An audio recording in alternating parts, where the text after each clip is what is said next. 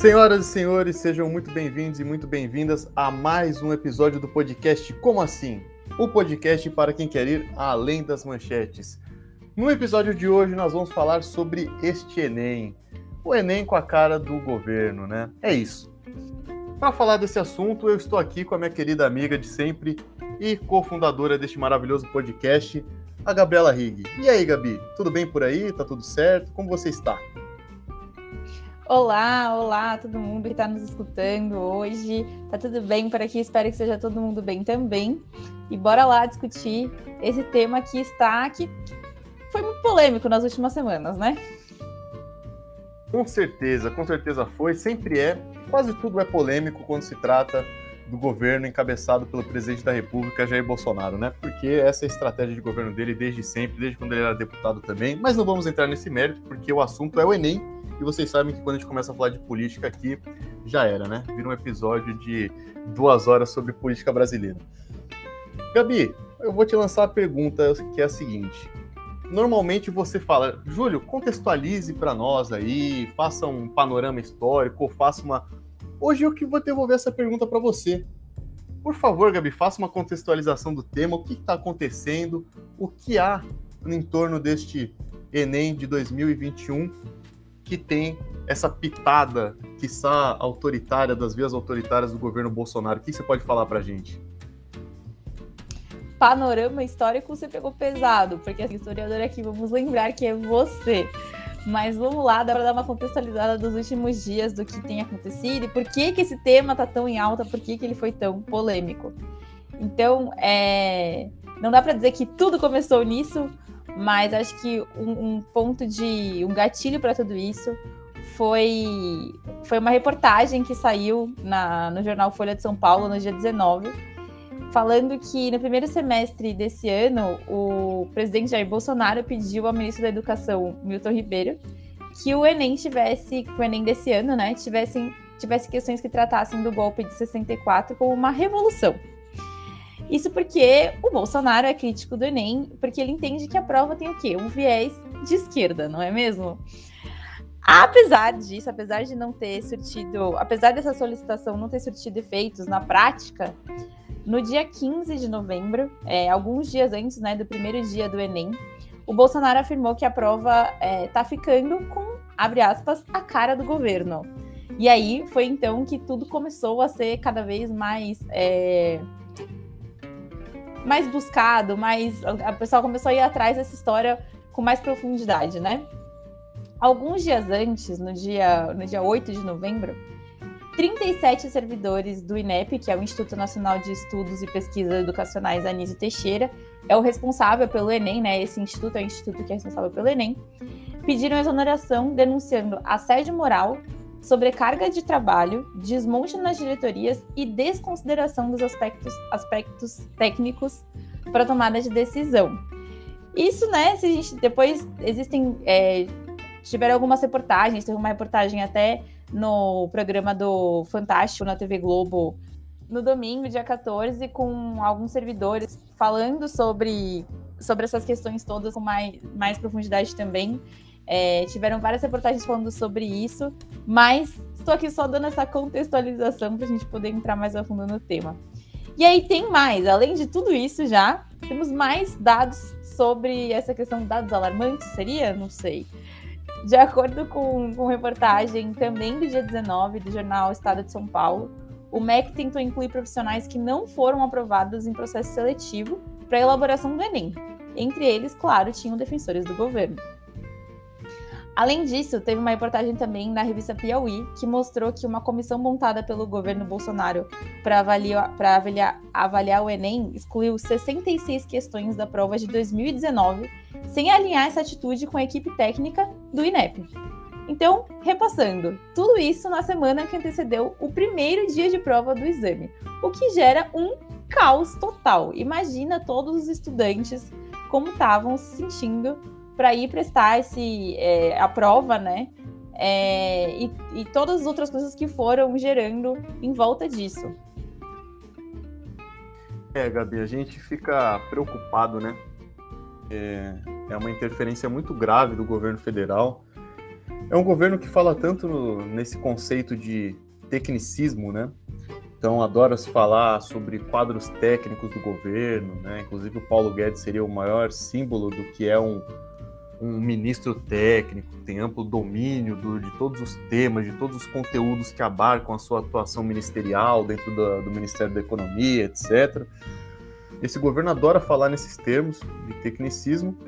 E é engraçado, né? Porque, como você citou agora há pouco, é um governo que descarta qualquer opinião técnica, como eles mesmos gostam de dizer, sobre as, sobre as disciplinas que são tratadas no vestibular que aparecem no Enem.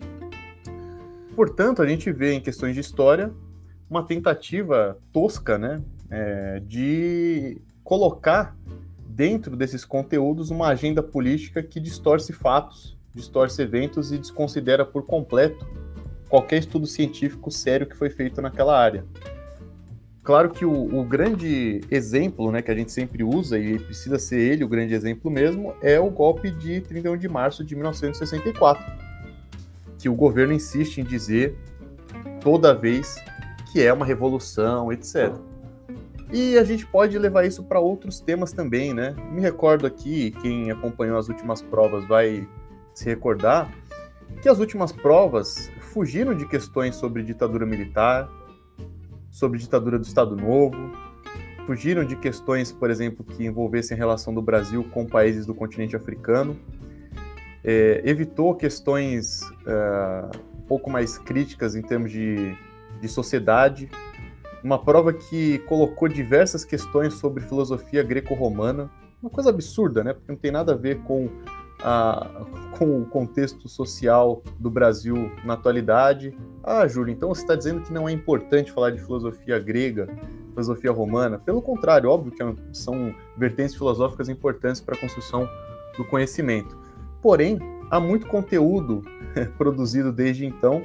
A gente está falando da antiguidade clássica greco-romana. Há muito conteúdo desde então que poderia ser melhor utilizado para construir uma prova que tivesse sim alguma realidade algum, alguma relação com a realidade dos estudantes que estão é, prestando o vestibular.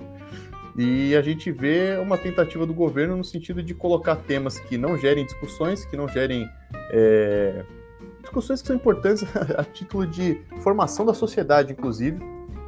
E isso é gravíssimo, né? É gravíssimo. É só lembrar, né, pessoal? Não precisa ir muito longe aí. Quem assistiu a participação do Bolsonaro no Roda Viva em 2018 lembra muito dos conhecimentos de história que ele tem. Né? Ele falou, por exemplo, que os portugueses nunca pisaram no Brasil. Então você já vê que é um sujeito, né? Você vê pela tez dele, pela face dele, que é um sujeito é, alterado, né? Parece que está sempre sob efeito de, de psicoativos e tal, porque é um sujeito completamente perdido, né?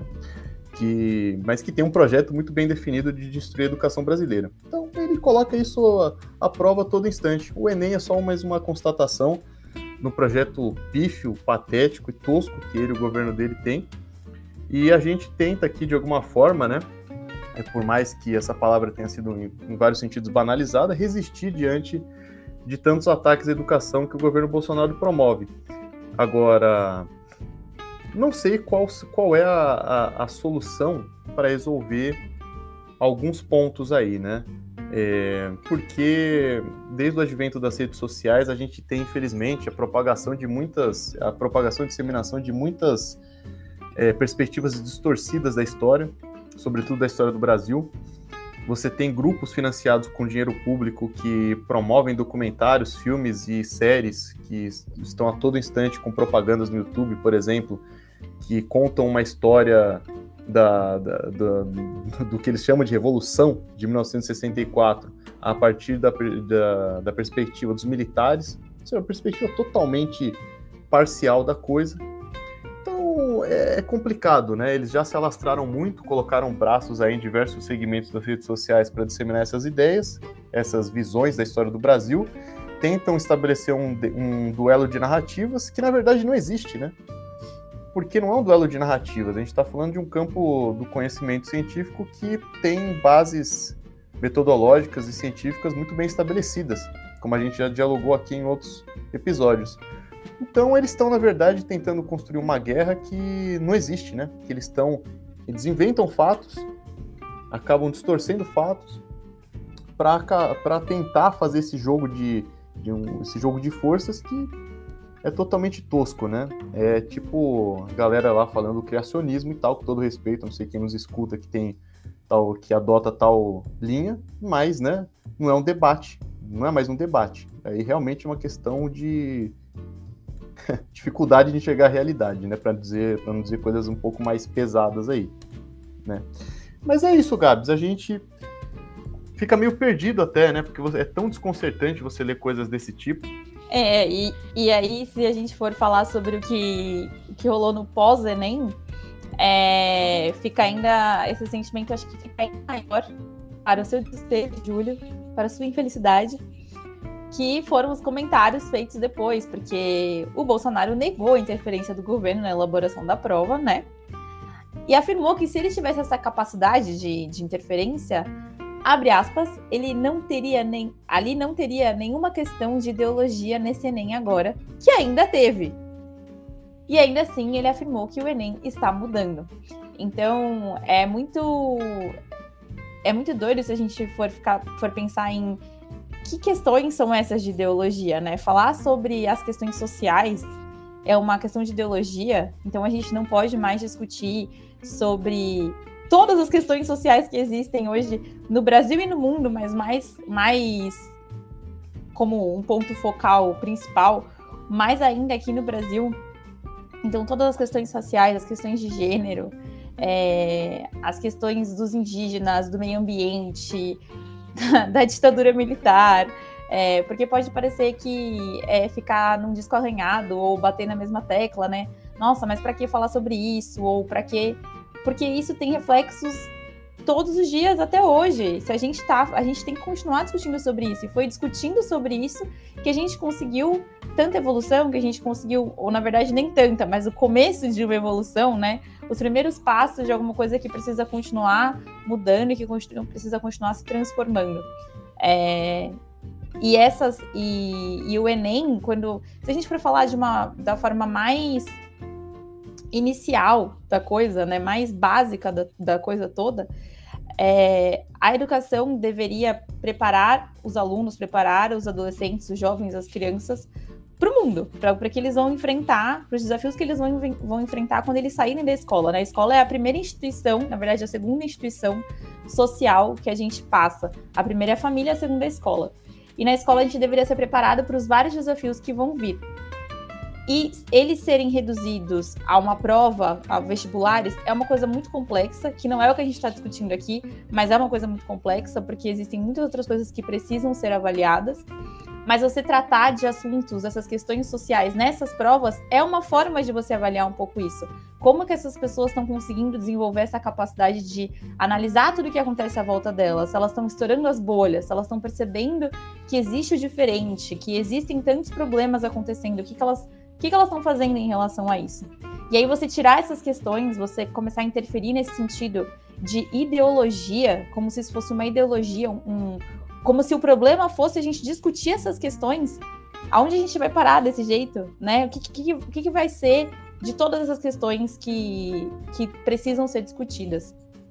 De forma, mas de forma geral, é, de acordo com uma reportagem da UOL, professores educadores de diferentes cursinhos pré-vestibulares, de escolas e tudo mais, né? Da, dessa, desses professores mais voltados para ensino médio, que preparam muito para o Enem e para outros vestibulares, é, avaliaram a prova de uma forma positiva até, apontando que tiveram questões sociais que apareceram ali, de uma forma indireta, mas que apareceram. Então, assim, não foi como deveria ter sido, porém, ainda não foi uma, uma luta 100% perdida, digamos assim. É, eu. Aliás, Gabi, parabéns aí pela, pela sua fala aí, concordo com tudo, você mandou bem demais. É... Sobre esse último ponto, a única coisa que eu coloco, né, e você fala, né, que eles, esses professores destacam, porém com esse, com esse adendo, né, que essas questões sociais aparecem de forma indireta. É importante frisar que, assim, nos últimos dois anos, teve muito, muitos professores, principalmente de cursinhos pré-vestibulares, que elogiaram as provas em termos, como se diz, essa palavra me irrita pra caramba, mas é o que se diz, em termos técnicos e tal, a prova foi muito bem elaborada. Mas aí retorna aquele ponto, né? Tem muito professor que acha normal a gente só discutir filosofia grega e filosofia romana, porque o Brasil, de alguma forma, temos, tem uma influência da cultura ocidental, e não vê problemas em não debater questões muito mais atuais do Brasil e que tem muito mais a ver com o Brasil, como, por exemplo, a, a relação do Brasil com países africanos, que é uma coisa que foi muito criticada, inclusive, quando, quando os governos Lula, né, principalmente o primeiro governo Lula instituiu né, a lei de 2003, que institui a obrigatoriedade do ensino de cultura e história afro-brasileira aqui no Brasil, é, todo mundo achou um absurdo e tal, porque tinha que se falar sobre Revolução Francesa na escola, sobre. Mas a questão é que você tem que falar sobre Revolução Francesa e também sobre a história de países africanos que tem íntima relação com a trajetória do Brasil, do Brasil escravista, inclusive, né? Países da, da região é, ocidental do continente africano, por exemplo. A gente pode pensar no Porto de Luanda e várias questões aí. E, e, é isso, né? E aí parece que falar sobre esses temas é um absurdo e tal, é uma coisa de esquerdização do conhecimento, essas loucuras aí que a galera fala de uma forma espantosa, né? Mas é só isso que eu queria é, acrescentar, Gabs, assim, eu vi, vi até colegas meus que eu conversei, briguei no bom sentido de discutir, e falei, não, beleza, Rousseau é um cara importante, com certeza, Montesquieu também, não, não, jamais vou negar isso, leio, inclusive, uso como referência em vários momentos, mas não é só isso, né? Você tem que colocar outras referências, pensar referências que não são de homens brancos da Europa Ocidental e etc. Mas é um outro papo um pouco mais longo. E, bom, falar de prova do, com esse atual governo, né? Falar nesses termos é até loucura, né? Porque vai esperar o quê? É, são muitas, muitas coisas, né, que, que passam por esse tema e, e muitas coisas que precisam ser abordadas e, e colocadas e relembradas dentro do Enem por conta de, tudo isso que a gente acabou de discutir. E a gente nem, nem conseguiu e, e nem vai caber aqui falar sobre o, o impacto disso, né? Dessa interferência, dessa possível, né? Vamos colocar assim, essa hipótese de interferência os impactos que isso pode gerar, o que que, o que que tá sendo ferido quando isso acontece, né? Tem um monte de coisa aí que, que precisa ser questionado e que, e que tá errado. Então, é, não é só sobre essa indignação, não é só sobre a necessidade de se debater as questões sociais dentro do Enem, a importância de estar dentro do Enem, mas é, o quão grave é uma possível interferência no Enem. O que, que, isso significa, né? Em termos sociais, em termos políticos, em termos de educação, em, em tantas, outros, em tantas outras esferas. Mas é, por hoje ficamos por aqui, certo? Quer fazer mais algum comentário, Júlio? Não, Gabi, não quero não. Só agradecer aí pelo, pelo debate, gostei muito. E espero que quem está nos escutando também, né? É isso. E um forte abraço para todo mundo. É isso aí, gente. Então, por hoje é só. A gente se escuta na semana que vem. E até lá. Tchau!